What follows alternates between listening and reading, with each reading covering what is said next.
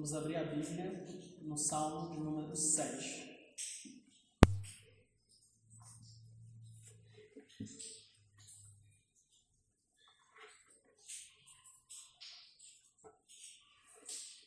Amém? Salmo de número 7. Vamos ler a palavra de Deus. Senhor meu Deus, em ti me refugio. Salva-me de todos os que me perseguem, livra-me, para que ninguém, como leão, me arrebate, despedaçando-me, não havendo quem me livre.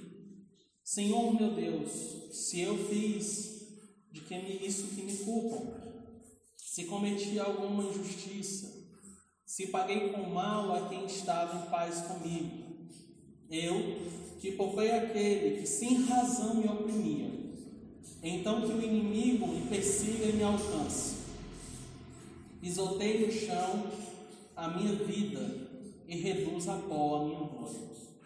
Levanta-te, Senhor, na tua indignação, mostra a tua grandeza contra a fúria dos meus adversários e desperta-te em meu favor, segundo o juízo que designaste. Reúnam-se os povos ao redor de ti e das alturas domina sobre eles. O Senhor julga os povos. Julga-me, Senhor, segundo a minha justiça e segundo a integridade que há em mim. Que cesse a maldade dos ímpios, fortalece o justo pois sondas a mente e o coração, ó Deus justo. Deus é o meu escudo, ele salva os retos de coração. Deus é justo juiz, Deus que sente indignação todos os dias. Se alguém não se converter, Deus afiará sua espada, já armou e deixou pronto o seu arco. Para ele já preparou armas mortais, fez as suas setas inflamadas.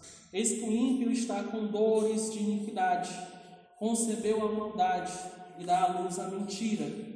Abre e aprofunda uma cova e cai nesse mesmo poço que faz. A sua maldade recai sobre a, sobre a cabeça e sobre o próprio crânio desce na sua violência.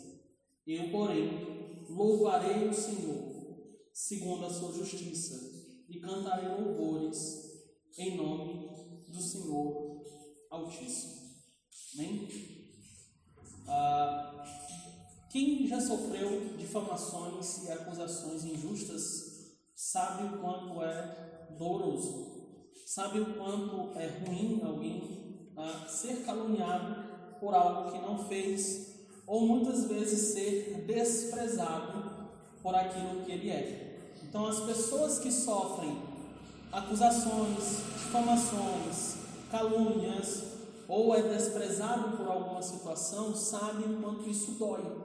E todos nós, em alguma instância, já sofreu isso de alguma forma, seja dentro da igreja, seja pela família, seja por amigos, conhecidos, familiares, pessoas de trabalho. A calúnia dói, porque muitas vezes a dor física ela passa, mas as palavras, como vai dizer Spurgeon, comentando o Salmo 7, elas penetram muito no nosso coração.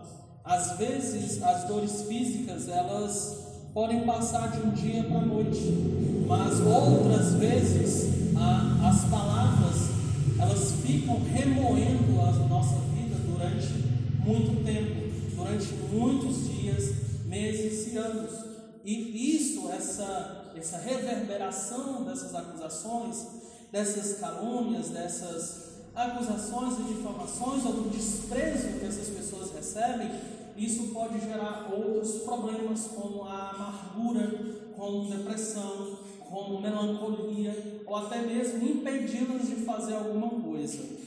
Desprezo, a calúnia, as difamações e as acusações que são injustas, elas prejudicam e podem destruir o coração da pessoa mais forte e mais serena que existe no mundo, como no caso de Davi. Hoje nós vamos ver a exposição do Salmo 7, que tem por tema remédios para o injustiçado. Nós vamos ver como nós reagimos às injustiças, às calúnias, às difamações, o desprezo que nós recebemos de outras pessoas. Deus não está em silêncio e Deus não deixa de nos auxiliar quando nós estamos passando por uma injustiça. Seja ela qual for, Deus sempre vai ter uma resposta, porque a sua palavra é suficiente para as nossas vidas. Como eu disse, esse é o caso de Salmo 7 que nós estamos aqui, certo? Esse salmo é um dos poucos, se não me engano, um dos dois salmos que inicia com uma expressão em hebraico que traduzido se torna cântico de Davi. Na Bíblia de vocês está cântico de Davi entoado ao Senhor com respeito às palavras de Cush Benjamita. Certo? Isso aqui está dentro do manuscrito, então é como se Davi estivesse contextualizando um pouco e dando a entonação do salmo que nós estamos prestes a estudar com mais profundidade. A outra vez que nós encontramos essa expressão é Abacuque 3.1, sobre um cântico. Mas é difícil a gente traduzir essa palavra cântico, por exemplo, aqui, porque é como se ele estivesse dizendo assim: isso aqui é um canto recheado de emoção e agitação da alma. Então vai ter altos e baixos, retornos a Deus, repetições de algumas coisas, porque na medida em que sua alma está abalada, a sua escrita também está abalada. Então, na medida em que suas emoções vão no topo, a sua escrita também vai no topo, e na medida que ela baixa, a escrita também abaixa.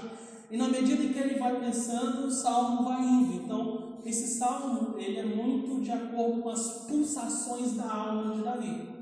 Então, de acordo com a pulsação da alma e do coração de Davi, ele vai escrevendo sobre a sensação de ser injustiçado.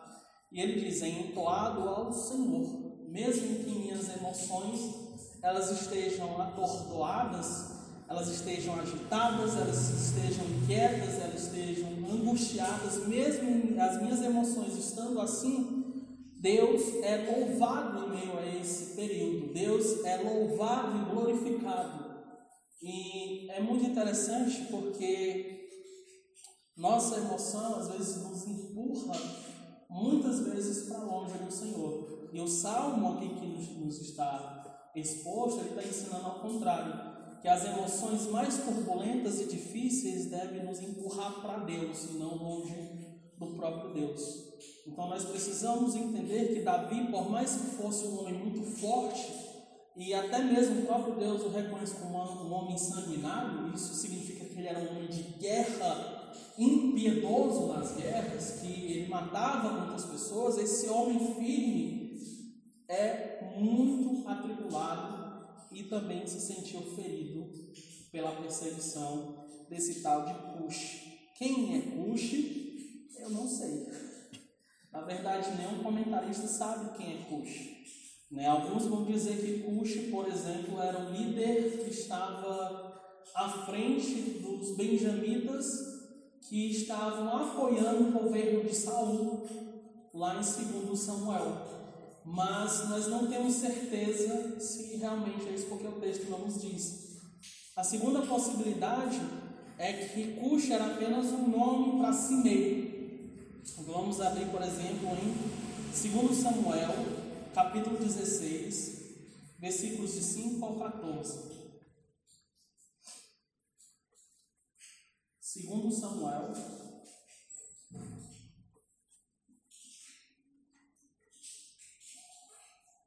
capítulo 16, versículos de 5 ao 14. Amém?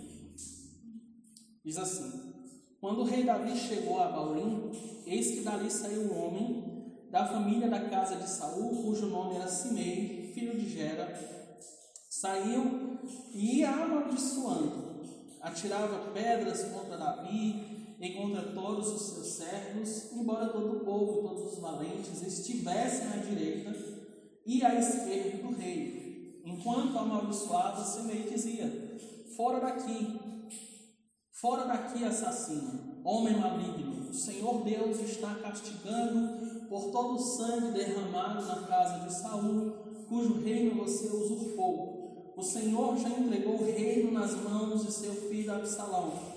Agora você caiu em desgraça, porque é um assassino. Então Absai, filho de Zeruia, disse ao rei: Por que este cão morto amaldiçoaria meu senhor, o rei? Deixe que vá até lá e corte a cabeça dele. Mas o rei disse: Que tenho eu a ver com vocês, filhos de Zeruia? Deixem que amaldiçoe.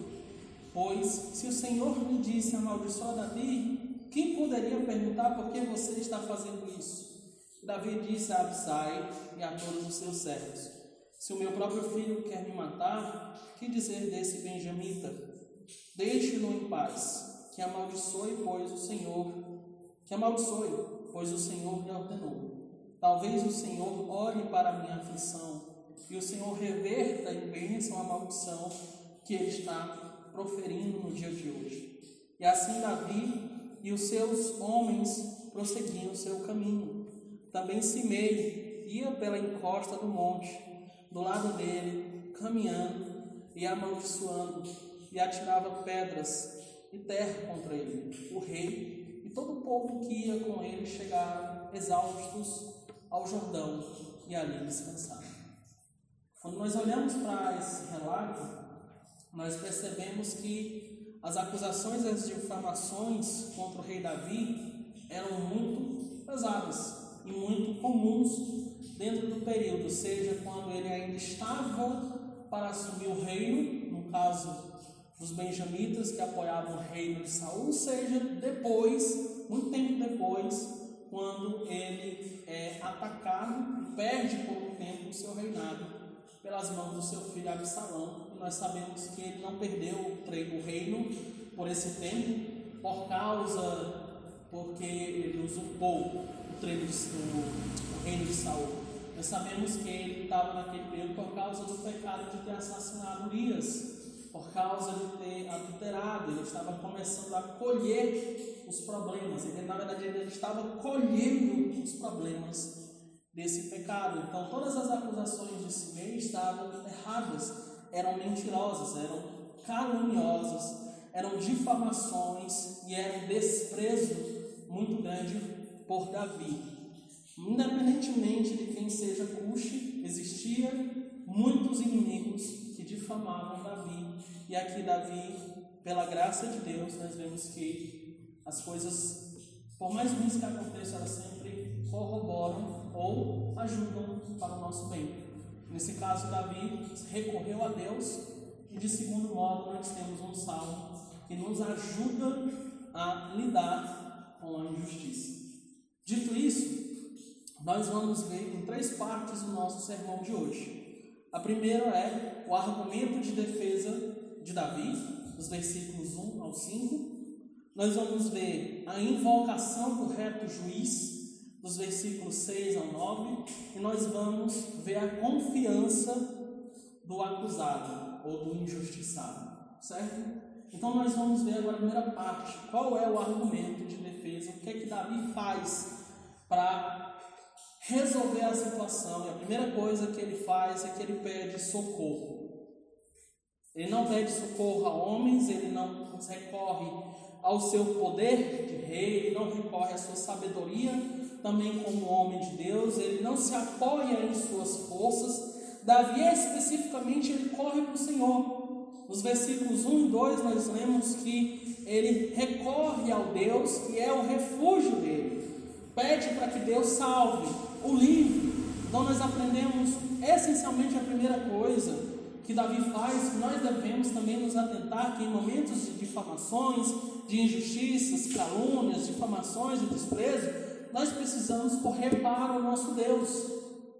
Muitas vezes o caluniado tem muitas palavras para se usar. Não, eu estava, eu estou certo por causa disso, por causa daquilo.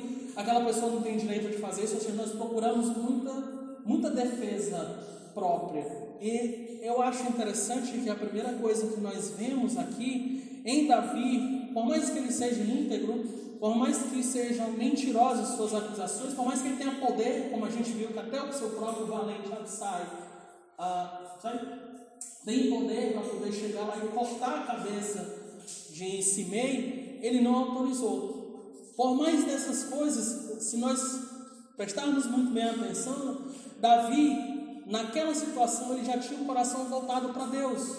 Ora, deixe que ele amaldiçoe, deixe que ele fale, porque se foi Deus, quem sabe Deus ainda concede a graça, ou seja, Deus sempre estava no centro do coração de Davi. Não à toa ele foi chamado de homem segundo o coração de Deus, e a gente vê isso, não porque ele, um homem segundo o coração, coração de Deus, porque foi abençoado, mas é porque tudo ele recorria a Deus. Estava triste, recorria a Deus, ia para a guerra, recorria a Deus, precisava tomar decisão, recorria a Deus. Estava numa situação mais desgracenta da vida dele, quando o seu filho estava para morrer, recorria a Deus. Então, a ação de Davi, em meio à calúnia, desprezo e tudo mais, foi se refugiar em Deus. E esse refúgio significa essencialmente duas coisas em Deus. A primeira coisa é que significa proteção. Deus é o castelo, Deus é a cidade murada do homem. É onde nós podemos entrar e ter paz lá. Se nós olharmos, por exemplo, para Filipenses capítulo 4, versículo 6 até o 8, nós veremos que Deus ele guarda o nosso coração. Isso significa que Deus é o soldado forte que não deixa as coisas ruins, as, as depressões espirituais nos destruir de forma última. Deus é o nosso protetor. É onde nós vamos correr. É onde nós vamos nos refugiar. É uma cidade, um país seguro. E a segunda coisa que esse refúgio significa para Davi o acolhimento de Deus. Deus acolhe, Deus abraça, Deus recebe de forma muito amorosa aquele que está sendo caluniado como seu povo. Muitos dos pais, muitos as mulheres, as mães, não suportam ver seus filhos sendo pisoteados pelos outros meninos. Os pais muitas vezes vão no colégio, como meu pai foi, quando eu tomei um chute, como o pai da Viviane, do Matheus foram, no caso da Viviane, como muitas vezes os pais, quando podem fazer alguma coisa, eles saem em defesa do próprio filho. Ou as mães saem em defesa do próprio filho, não toleram que os filhos sejam caluniados, difamados, pisados, renegados. Nós não vemos isso somente na realidade, mas é retratado em filmes, em séries. E semelhantemente a isso, Deus se comove da mesma maneira. Nós olhamos muitas vezes para Atos 9 e pensamos que aquele caso é um caso isolado, de Jesus interferir porque Paulo estava matando muito da igreja e dizendo: O que você está tocando em mim? Por que você está me perseguindo? Da mesma maneira, Deus age quando a gente está sendo difamado e caluniado, porque Ele sabe o que é isso não somente no quesito de que todos os dias, todas as horas, homens estão blasfemando o seu nome, estão desprezando a sua palavra, não somente por causa de anos e anos e milhares de anos, eles sofrendo duras, é, duros desprezos por causa do coração humano, mas o seu próprio filho provou o desprezo. O nosso Senhor Jesus provou a difamação, o nosso Senhor Jesus teve que suportar acusações mentirosas dos fariseus, mentirosas do povo, calúnias pesadas. Mas se nós percebemos em toda a caminhada de Jesus, Jesus jamais retrucou, jamais pronunciou uma palavra, Jesus jamais se prontificou. Pelo contrário, quando questionado, ele respondeu de forma muito sábia: se eu quisesse, isso aqui tudo já estaria resolvido. Mas eu estou aqui para cumprir um propósito para morrer na cruz. Jesus estava consciente. Jesus sabia que tinha um propósito muito maior na sua morte, no seu assassinato. Davi também sabia que existia um propósito muito maior, como a gente vai ver, de Deus ser louvado, de Deus manifestar a sua justiça, de Deus manifestar a sua glória. Jonathan Edwards chega a falar que quando o pecado entrou no mundo, foi a oportunidade de Deus manifestar a sua justiça, a sua ira contra os pecados. E quando acontecem essas injustiças, essas calúnias contra nós, é a oportunidade que Deus nos está dando de nos recolhermos nele, de encontrarmos acolhimento nele, de encontrarmos paz, alívio e descanso, como a gente vai ver mais para frente. Então nós devemos entender que por mais que as coisas sejam doloridas pelas palavras, sejam de familiares, amigos, pessoas do trabalho, igreja muitas vezes, por mais que elas possam doer no nosso coração, nós encontramos espaço no coração de Deus. Nós encontramos abrigo seguro debaixo das asas de Deus. Então a primeira coisa que Davi faz é correr para Deus. E é interessante que se nós formos, por exemplo, para Salmo 11, 1,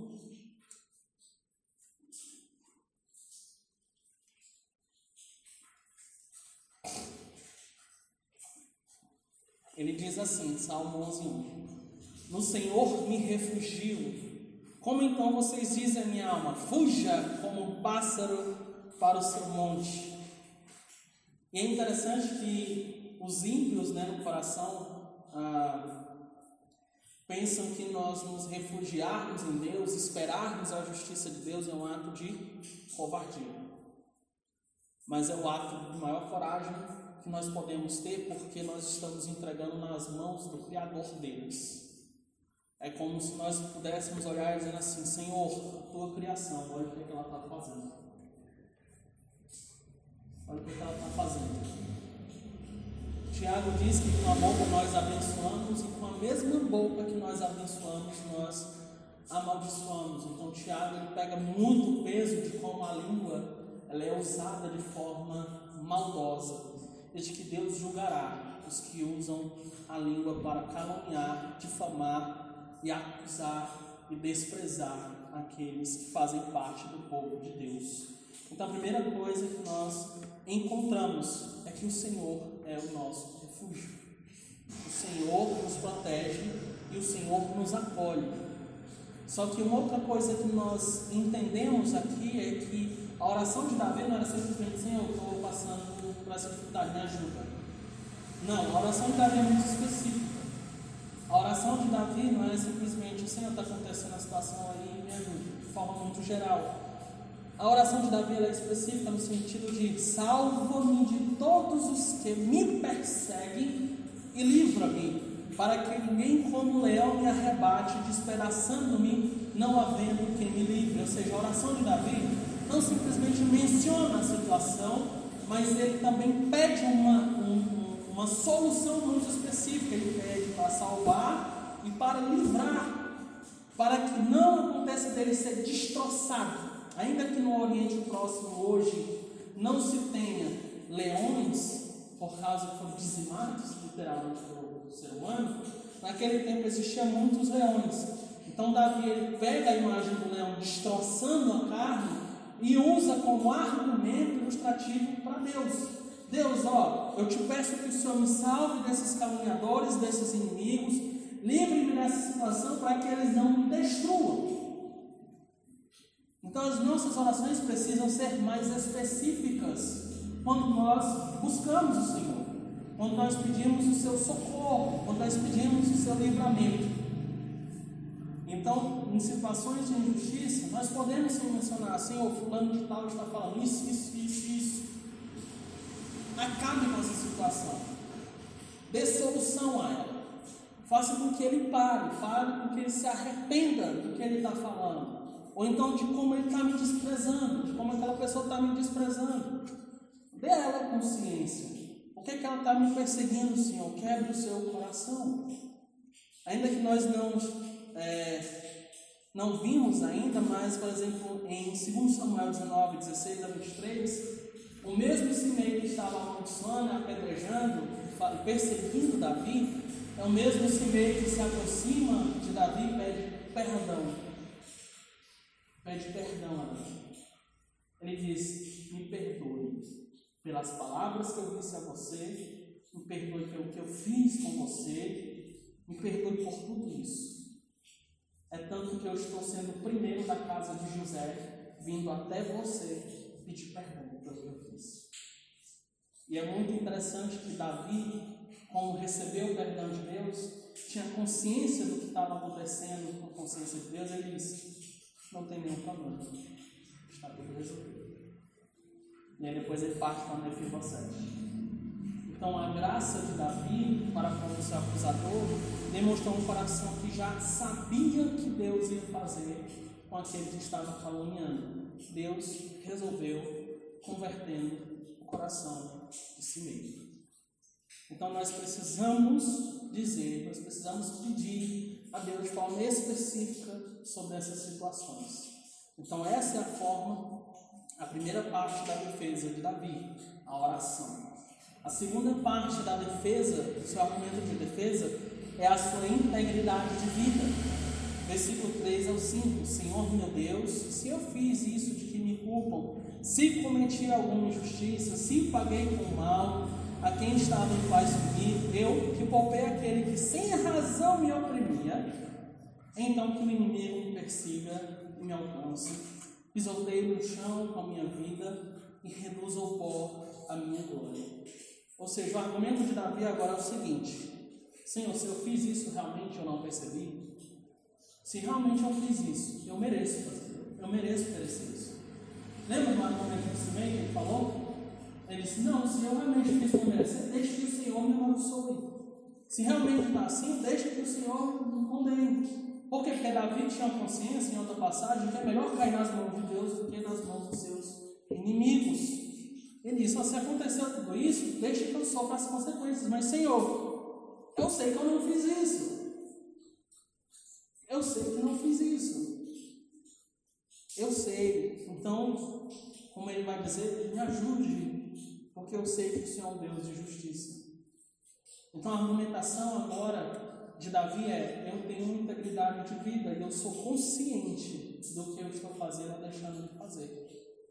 A integridade de vida, ela nos ajuda a manter uma consciência em paz diante das acusações. É por isso que Jesus estava em paz diante das acusações. É por isso que Paulo, em Atos, está em paz diante das acusações. E mais ainda, Paulo estava tão em paz que ele começa a pensar em soluções de como adiar o seu julgamento, a ponto de fazer os fariseus e saduceus brigarem entre si para poder ele sair daquele, daquele julgamento e passar para outro, demorar por mais tempo. Então ele estava tão tranquilo naquela situação, ele tinha tanta consciência para foi escolhido, que ele estava traçando planos de como ter mais tempo. E somente alguém que tem uma consciência mais tranquila consegue pensar de uma forma mais estratégica, de uma forma mais tranquila para resolver situações difíceis. Então, tanto Davi quanto Jesus, quando Paulo, eles tinham consciência da sua integridade. Mas existe um ponto aqui, que em todas essas situações, independente da integridade que eles estavam, eles padeceram calúnias. Porque o coração humano é perverso com o outro. O coração humano não poupa o outro. O coração humano inveja o outro. O coração humano quer destruir o outro muitas vezes. E nós precisamos entender que, independentemente da nossa integridade, muitas vezes vai acontecer calúnia. Pelo contrário, o Senhor Jesus alertou de que era por causa da nossa integridade que nós seríamos perseguidos. Vocês podem ver isso em Mateus 5, quando nós somos salvos desse mundo, quando nós, no versículo 12 e 13, no final das bem-aventuranças, ele vai dizer que nós seremos perseguidos e nós deveríamos nos alegrar disso em Lucas, no final também do Sermão do Monte, ele vai dizer: olha, se vocês não estão sendo perseguidos e as pessoas só elogiam você, existe algum problema. Ou você está sendo cordial demais, aceitando demais o pecado deles, ou você tem uma integridade que incomoda eles. Não existe meio termo. Então nós devemos muitas vezes ter essa consciência de que, por mais que nós sejamos íntegros, nós também vamos padecer por muitos problemas muitas situações, muitas mentiras. Certo? Então, Davi ele diz: Olha, tudo isso aqui, se eu fiz tudo isso, ok, mas eu não fiz. Mas eu não fiz, pelo contrário, eu não paguei o mal com aquele que estava em paz comigo. E ele ainda diz: Eu poupei aquele que sem razão me oprimia. Simei estava oprimindo Davi sem razão. Bisai o soldado de Davi que poderia muito bem chegar e arrancar o pescoço imediatamente com uma palavra de Davi. Só que Davi disse: Não, não, Então ele poupou a vida do seu inimigo. Então Davi sabia muito bem que naquela situação, nessas situações ele, ele tinha agido com integridade. Então ele estava apresentando a Deus a questão, Senhor, nessas situações, Senhor sabe que eu tive a integridade e agi da melhor forma possível. O Senhor sabe disso. Davi não está dizendo que ele é sem pecado. Pelo contrário, quando Salmos, o Novo Testamento fala de justiça e integridade, eles estão falando de um caráter que os outros não podem apontar. Então Davi está dizendo, eu tenho integridade. Quem pode apontar agora nesse momento, nessa situação, eu agi errado. Então ele apresenta ao Senhor o seu argumento de defesa. Certo? Parte 2 agora. Davi passa a invocar o reto juiz. Davi, no versículo 6 ao 9, diz: Levanta-te, Senhor, na tua indignação, mostra a tua grandeza contra a fúria dos meus adversários e desperta-te em meu favor, segundo o juízo que designaste. Reúne-se os povos ao redor de ti, das, das alturas, domina sobre eles. O Senhor julga os povos. Julga-me, Senhor, segundo a minha justiça segundo a integridade que há em mim, que cesse a maldade dos ímpios, fortalece o justo, pois sondas a mente e o coração, ó Deus justo. Perceba que em todos os pedidos de Davi se resume a quatro coisas essenciais. Primeiro, juiz a qual Davi estava recorrendo é um juiz grande. Mostra a tua grandeza. Senhor, mostra a tua grandeza contra a fúria dos meus adversários. Mostra quem domina, mostra quem rege as coisas, mostra quem tem razão sobre tudo. Mostra, Senhor, quem é o Criador e quem é a criatura. Se revela a eles quão grande é o Senhor, quão magnífico é o Senhor. Segundo, ele diz, ele recorre ao juiz que segue os seus próprios desígnios. No versículo 6 ele diz: segundo o juízo que designaste. O juiz a qual Davi está recorrendo não é um juiz que depende de leis humanas, não depende de opinião de terceiros, não depende de opinião de ninguém, é um juiz que segue o seu próprio juízo. Aquele que tem a lei, aquele que desenhou a lei, aquele que deu a lei, aquele que interpreta a lei, esse juiz a qual Davi está recorrendo agora para o proteger, para o ajudar, é um juiz que está acima de qualquer lei humana, que rege uma lei muito superior à humana, uma lei que ele mesmo segue, uma lei que ele mesmo aplica, uma lei que ele mesmo designa para os homens. Então esse juiz não é como os juízes brasileiros. Esqueçam, esqueçam qualquer comparação que nós temos no nosso país, porque injustiça é a marca dos nossos tribunais, injustiça é a marca dos nossos governantes, injustiça é a marca dos políticos, injustiça é a marca de todas as pessoas que apoiam governos injustos, perversos. Injustiça é algo que não condiz com o nosso Deus e é um juiz totalmente diferente é um juiz extremamente justo, ao qual ninguém no Brasil, nos tribunais, consegue chegar perto desse juiz. Então ele está dizendo: olha, a minha causa está aqui entre eu e os meus inimigos. É o Senhor, por ser grande, que resolve. É o Senhor, por seguir os seus próprios desígnios, que resolve. E é pelo, pelo Senhor olhar situações muito além do que nós podemos olhar. Como ele diz, pois sondas a mente e o coração. É um juiz que não erra. O nosso Deus não depende de evidências. Nosso Deus não depende de é, argumentações de procuradores, de promotores, de advogados, de defesa ou de acusação. Deus não depende de nada disso, porque, porque não somente Ele está presente quando isso acontece, como ele vai mais a fundo ainda onde os juízes nenhum dessa terra consegue ir, que é os corações e as mentes. Por mais que o brasileiro venha dizer que Deus conhece o seu coração, isso não deveria alegrá-lo, isso deveria colocar terror, porque Deus sabe as piores coisas e as coisas que você pensa ou que eles pensam que podem o condenar. Somente por isso. Porque todo pecado acontece no nosso coração.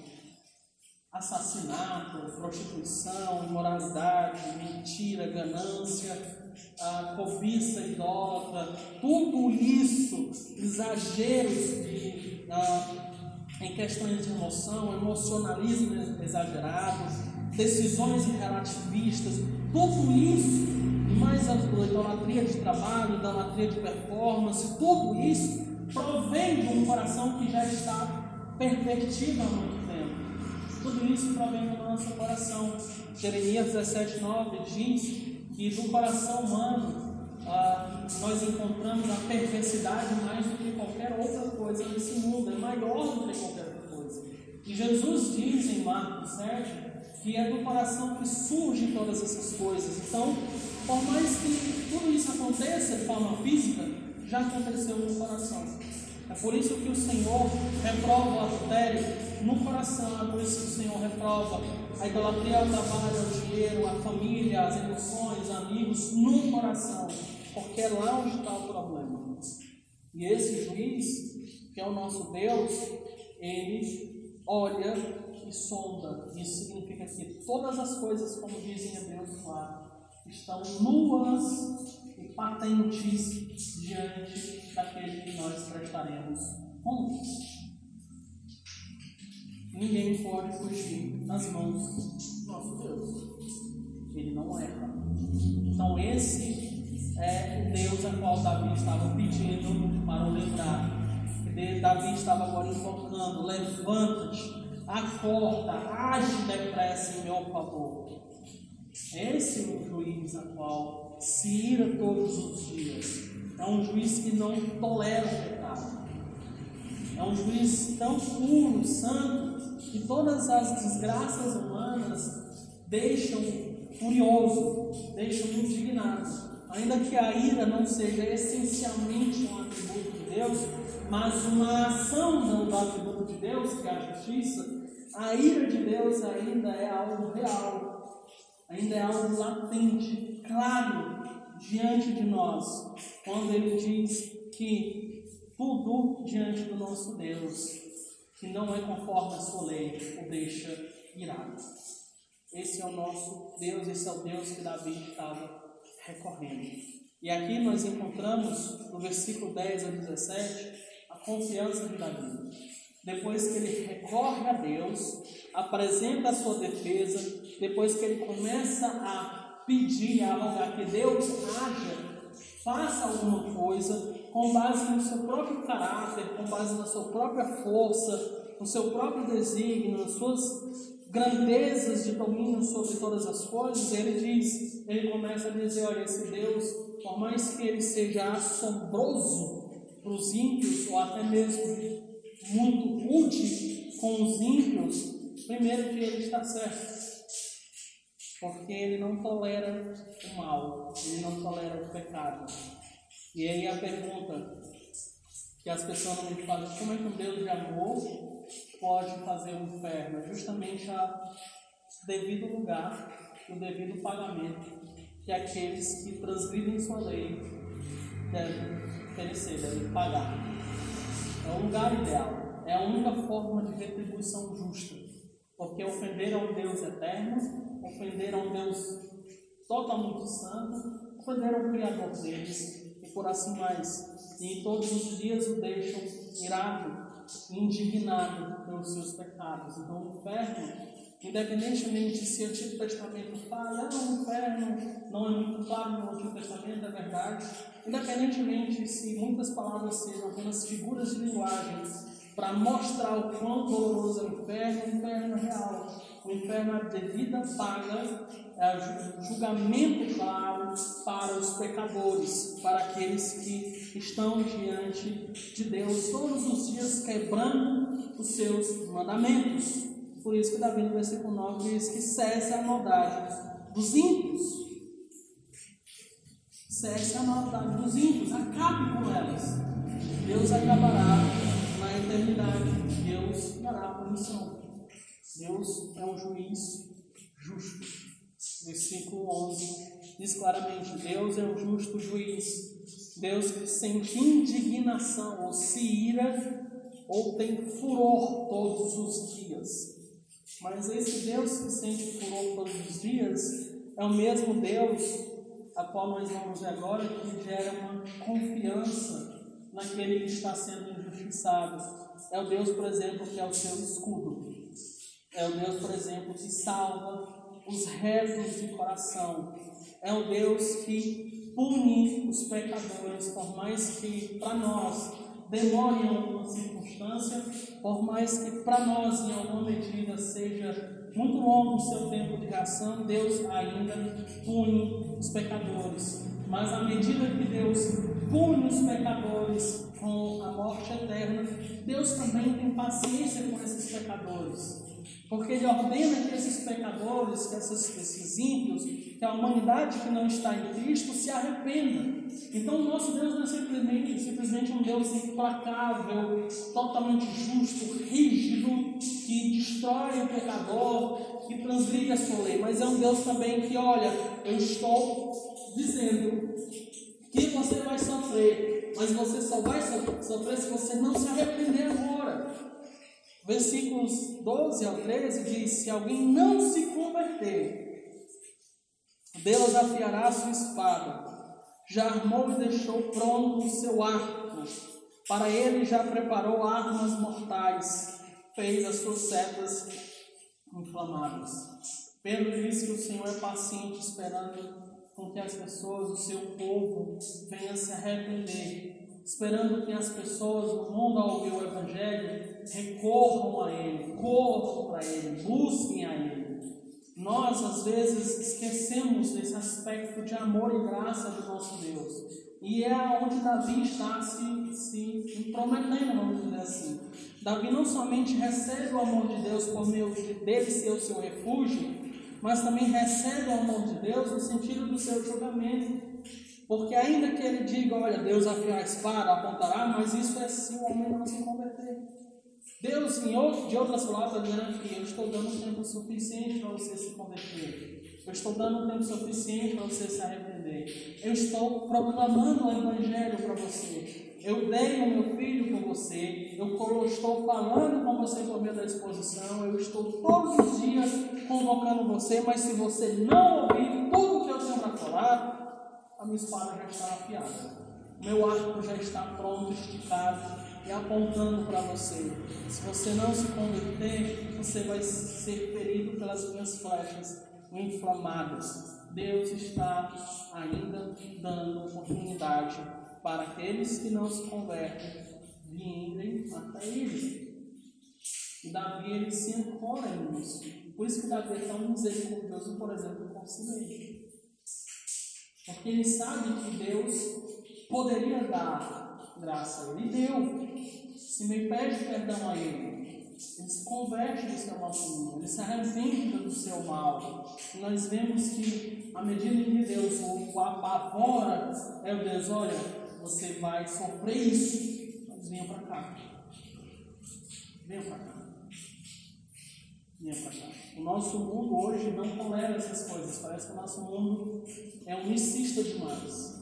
Parece que só pensa em uma coisa mas só pensa em uma lateral. Parece que o nosso mundo hoje não consegue ter na sua mente que pessoas podem ser mais do que só empatia, só misericórdia, ou muitas vezes só impaciência, só abundância. Não, as pessoas, por exemplo, são misericordiosas, mas também podem ser muito impacientes. E a mesma coisa no nosso Deus. Deus não é somente um louco Papai Noel cheio de amor é um Deus também justo. Ora, é a transgressão, é a quebra da lei. Nós, ninguém que nós estamos aqui, nenhum de nós olharia com um sorriso para um juiz que vai olhar para aquele que roubou, matou, estuprou, assassinou uma família e dizer, não, Deus, que bom. Você pode dizer, Senhor, Deus, eu vou perdoar esse traficante desgraçado, assassino que está aqui, porque o Senhor é amor. Ora, se o nosso Deus é um juiz que julga todas as injustiças, ele vai odiar a injustiça. Ele vai ter pavor, ainda mais se ele tem amor, se ele ama criança, se ele ama família, se ele ama o que é bom, o que é justo, o que é glorioso, ele vai odiar tudo que é contrário a isso. Tudo que perverte o bem, tudo que perverte a justiça, tudo aquilo que é ruim, perverso, unido, Deus tem o direito de se irar. Esse é o nosso Deus, esse é o Deus de Davi. Deus, eu estou me recorrendo, eu estou confiando, porque o Senhor é o meu escudo. Salva os retos de coração porque o Senhor é justo. O Senhor não tolera injustiça, o Senhor se ira contra a injustiça. O Senhor é uma pessoa completa. Não é um Deus qualquer feito com as minhas mãos, a minha imaginação. É um Deus completo. É um Deus justo. E não somente essa é a confiança de Davi, mas também a confiança de Davi está no próprio ímpio cair nos seus próprios pecados, na sua própria desgraça. Versículos 14 até 16 diz: Eis que o ímpio está com dores de iniquidade, recebeu a maldade, dá luz à mentira abre a, e aprofunda uma cova e cai nesse mesmo poço que faz. A sua maldade recai sobre a cabeça e sobre o próprio crânio desce a sua violência. Ou seja, tudo aquilo que o ímpio planeja, ele vai colher de alguma forma. De alguma forma. Se seja presencialmente, seja logo, ou seja depois, ou seja espiritualmente, ele vai pagar pelos seus males. Davi ele tem confiança de que ou Deus vai resolver logo, ou Deus vai resolver depois. Ou ainda nesse percurso ele pode cair nas suas próprias armadilhas. De uma forma ou de outra, nenhuma pessoa que difama, acusa, calunia, deprecia alguém vai ficar sem justiça sobre a sua cabeça nenhum. Todas pagarão. No caso de Jesus, eles pagaram. Eles pagaram. Coração duro, coração perverso, o coração que matou o Senhor Jesus, foram aqueles corações que preferiram Barrabás. Foram aqueles corações que arquitetetaram a morte, o assassinato de Jesus. Esses homens pagaram futuramente desertaram a perdição eterna, desertaram a condenação. E o pior, desertaram o coração de um sempre. Porque a perdição, a eternidade na condenação, é apenas um fruto de uma ação que Deus já fez, que é colocar o coração duro para que não creia, ouvidos surdos para que não ouçam, olhos cegos abertos, mas cegos para que não vejam para que eles não se convertam, para que eles não se convertessem dos seus maus caminhos. Eles já começaram a pagar na própria vida aquilo que é tão perverso, que é matar o Rei da Glória, que é matar o nosso Senhor. E por último, a confiança de Davi se encerra com um louvor a Deus. Eu, porém, louvarei o Senhor segundo a sua justiça e cantarei louvores ao nome do Senhor Deus. Perceba que o versículo 1 é um clamor desesperado de alguém que está sendo atacado. Perceba que quando ele encerra, ele já encerra, eu vou te louvar. Eu vou te engrandecer por causa da sua justiça. Eu cantarei louvores àquele que está acima de todos. Por mais que Davi tenha começado com um coração totalmente ruim, depressivo, cansado, aflito, Davi encerra o salmo com alegria, cantando e louvando o nome do Senhor. Percebem que o, o salmo foi de cima a baixo, de cima a baixo, direto. Justamente porque salmos, como a gente iniciou há meses atrás, Salmos mostram como nossa alma e nossos sentimentos são importantes para Deus. E aqui é uma prova do quanto nós podemos ver isso na prática de um coração aflito por acusações injustas. E que termina o salmo cantando e louvando o nome do Senhor. Amém? Gostaria apenas de trazer algumas aplicações para nós nessa noite. A doutrina que nós vimos nessa noite é como o justo ele pode, deve e vai confiar na justiça de Deus. Certo? Nós vimos isso ao decorrer de Salmo, no Salmo 7, como Davi estava reagindo e confiando na justiça de Deus diante das acusações e difamações. E a primeira coisa que nós identificamos para o nosso coração agora é que nós temos muitos inimigos. Eu não estou falando de pessoas, eu não estou falando de ninguém que seja da sua família, trabalho, seja de amigos próximos, da igreja. Não, estou falando de ninguém, estou falando de ninguém pior. Eu estou falando, por exemplo, de ninguém descrito em 1 Pedro, 1 Pedro 5,8, que é um leão que busca nos despedaçar. Da mesma forma, ou pior do que os inimigos de Davi, que é Satanás. Nós estamos muito confortáveis no nosso dia a dia, no nosso trabalho, nas nossas ocupações, desleixo com esse inimigo. Esse inimigo não é burro, esse inimigo não nasceu ontem, esse inimigo não deixa de agir porque estamos em Jesus, pelo contrário, ele está ao redor. Sempre ele está maquinando, planejando, como diz 2 Coríntios 2,11, 2,11 diz as artimanhas ou as astutas artimanhas de Satanás, onde nós encontramos que Satanás não é simplesmente um ser espiritual que fica com sombras, assustando os outros, isso é o mínimo, isso é até coisa fútil perto a tudo que ele pode fazer na vida de alguém. Nós vimos um pouco do que ele pode fazer na vida de alguém em Jó. Ele pode destruir a vida de alguém. Ele pode matar todos os nossos familiares, ele pode destruir nossas riquezas, ele pode destruir todas as coisas que nós temos construídas. Satanás não é um ser que nós podemos brincar e ele quer nos despedaçar. Mas nós podemos confiar dia após dia que, por mais que ele faça tudo isso, seja muito doloroso para o nosso coração, como de Jó, Jesus está orando por nós. Quando nós olhamos em, em Lucas capítulo 22, nós vemos o Senhor Jesus dizendo: Olha, nesta noite Satanás pediu para peneirar a fé de vocês, mas não se preocupe, orei por vocês. Se nós olharmos, por exemplo, para João 17, nós vemos que Jesus já orou por nós.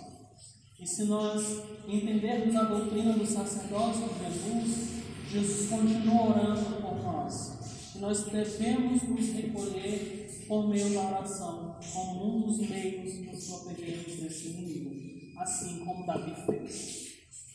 Quando nós olhamos, por exemplo, em Efésios capítulo 6, nós vemos que uma das armas poderosas na batalha espiritual contra Satanás é a oração por nós mesmos e pelo povo de Deus. Então nós não podemos nem devemos jamais nos esquecer que nós estamos em uma guerra espiritual. Isso não é nenhuma coisa neopentecostal, nem coisas assim carismáticas, é dos cristãos. Nós temos essa batalha diariamente, todos os dias, Satanás faz alguma coisa para nos tirar o foco de Deus. Kevin Young, ele mesmo coloca no livro Super Ocupado que uma das formas dele agir é nos dando muitas coisas para fazer é nos dando muito trabalho, é nos dando muita ocupação. Isso se torna idolatria de ficarmos ocupados demais. A ponto dele dizer ocupado demais não significa uma coisa boa, não é. Nós perdemos tempo de qualidade com Deus, nós perdemos tempo de qualidade com os amigos, nós perdemos tempo de qualidade com quem amamos, com a igreja de Cristo, nós perdemos tempo de qualidade com as coisas boas deste mundo, nós perdemos até mesmo qualidade em nossos trabalhos. Ser super ocupado prejudica tudo, prejudica até mesmo a eficiência das coisas boas que nós podemos fazer. Então, Satanás age nessas coisas. Satanás também age nos dando coisas boas para fazer no lugar das coisas que nós já tínhamos reservadas para Deus. Quando surgem coisas de trabalho, coisas de casa, coisas assim que roubam o nosso tempo de leitura da palavra, de oração, de estudo, nós devemos ter cuidado que Satanás destrói as orações e o tempo com Deus antes que elas aconteçam. Então ele perverte muitas coisas. Então Satanás brinca com mais do que nós, além da inteligência, ele não dorme, mas domina. Tanto fisicamente quanto mentalmente. Às vezes nós estamos apenas no automático, fazendo todas as coisas dia após semana, após semana, nós não percebemos como nós estamos na igreja, como nós estamos fora pela Bíblia, como nós estamos na oração, como nós estamos visitando os aos evangelizando, nós não percebemos o quanto nós temos sido vergonhosos. Por quê? Porque um dos trabalhos de Satanás também é cegar. Então Satanás não brinca. E nós devemos recorrer a Deus pedindo, Senhor, me ajude a identificar aonde Satanás tem cegado, aonde eu tenho sido afetado esse inimigo, precisamos estar de olho, certo? A segunda coisa é que eu quero dar alguns remédios, alguns pontos para ah, quando vocês sofrerem por difamação, calúnia, injustiça, depreciação. Eu quero essencialmente dar seis remédios para vocês. O primeiro é recorram a Deus em oração. Que seja uma oração consciente do pedido de vocês seja uma oração específica. Não tentem resolver as coisas com suas próprias mãos. Um livro, um livretozinho do, do Tozé, chamado Cinco Votos para Obter Poder, um desses votos é não se justifique. Não se justifique. Imite o Senhor Jesus. Quando caluniado, jamais caluniou, jamais reprovou. Deixe falar. Deixa eu falar. Deus vai ajudar a situação. Segundo, tenha uma vida íntegra, íntegra, sem justiça, façam bem. Pedro diz que é melhor a gente sofrer pelo bem que nós fazemos do que sermos acusados pela injustiça que nós fazemos. Então nós devemos ter uma vida íntegra. Uma das armas, uma das partes da armadura da batalha espiritual é a coraça da justiça uma vida de integridade. Terceiro, tenham consciência que por mais que vocês sejam íntegros, pessoas más sempre procurarão o mal de vocês. Então sejam maduros, assim como Jesus foi. Assim como Jesus foi. Davi em nenhum momento tentou resolver com suas ações. Vocês viram? Quando tinha oportunidade para fazer, para resolver com suas mãos, ele não fez quando nós olhamos para Salmo 7, também nós identificamos que jamais ele fez isso. Jamais tentou resolver na sua própria mão. Ele deixou nas mãos de Deus. Dei lugar à ira, mas não se ah, não façam nenhuma coisa com as próprias mãos. Ao contrário, quando vocês vão para Romanos 12, vocês vão ouvir essa, essa questão. Olha, irem-se, mas coloquem essa ira nas mãos de Deus, porque dele é a vingança, dele provém a justiça, certo? Quarto, confie no julgamento e na ação do juiz eterno. Ele sabe realmente a situação que está acontecendo. Ele realmente sabe. Ele se importa realmente com você. Ele se importa com a situação, certo? Ele vai reagir no tempo correto da forma que ele quer, do jeito que ele quer. Ele vai executar a sua sentença. Então, confiemos no julgamento do nosso Deus. Quinto remédio: saibam que os ímpios cairão em suas acusações ou se arrependerão. De das duas umas, eles vão seguir um desses dois caminhos, certo? E seis, se alegre na justiça de Deus. Mesmo com as palavras afiadas como espada e penetrantes como agulha, doridas, mas procurem sempre se alegrar em Deus nesses momentos. Não adianta bater cabeça, perder noite de sono, se preocupar, falar demais, tentar se justificar demais. Isso só mostra a maturidade da gente. A gente deve falar demais com Deus. Devemos recorrer a Deus. Terceira aplicação. Nós precisamos ver se nós é que não estamos desprezando os outros. Irmão, mas eu não estou caluniando, nem difamando, nem nada a ninguém. Mas você pode estar desprezando, desprezando alguém. Um irmão, um irmão da igreja, você pode estar desprezando o início da própria igreja local da gente, Ah, porque outras igrejas são assim, são assado, nossa igreja é pequenininha, dois, três pessoas, às vezes todas as pessoas, às vezes pessoas de menos, desprezando os pequenos inícios, desprezando os primeiros passos, desprezando os esforços, as noites sem dormir, as orações dos outros, ou podemos desprezar alguém, alguém que está ao nosso lado, podemos desprezar o líder local, nós temos essa tendência de desprezar porque não é uma pessoa que escreveu livro, não é uma pessoa que é youtuber, não é uma pessoa que, como Augusto Podemos, não é uma pessoa de grande renome, nós não podemos desprezar os pregadores locais, independentemente se seja eu ou outro, independentemente se seja eu, Augusto Nicodemos, Judá, ou outra pessoa, Rafael, ou Jonas Madureira, independentemente de quem seja, Deus está falando por ambos os e assim como é importante esses caras da, da internet, assim como são importantes esses caras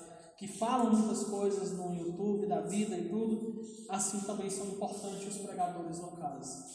E são muito melhores em quesito de cuidado do que esses que estão distantes.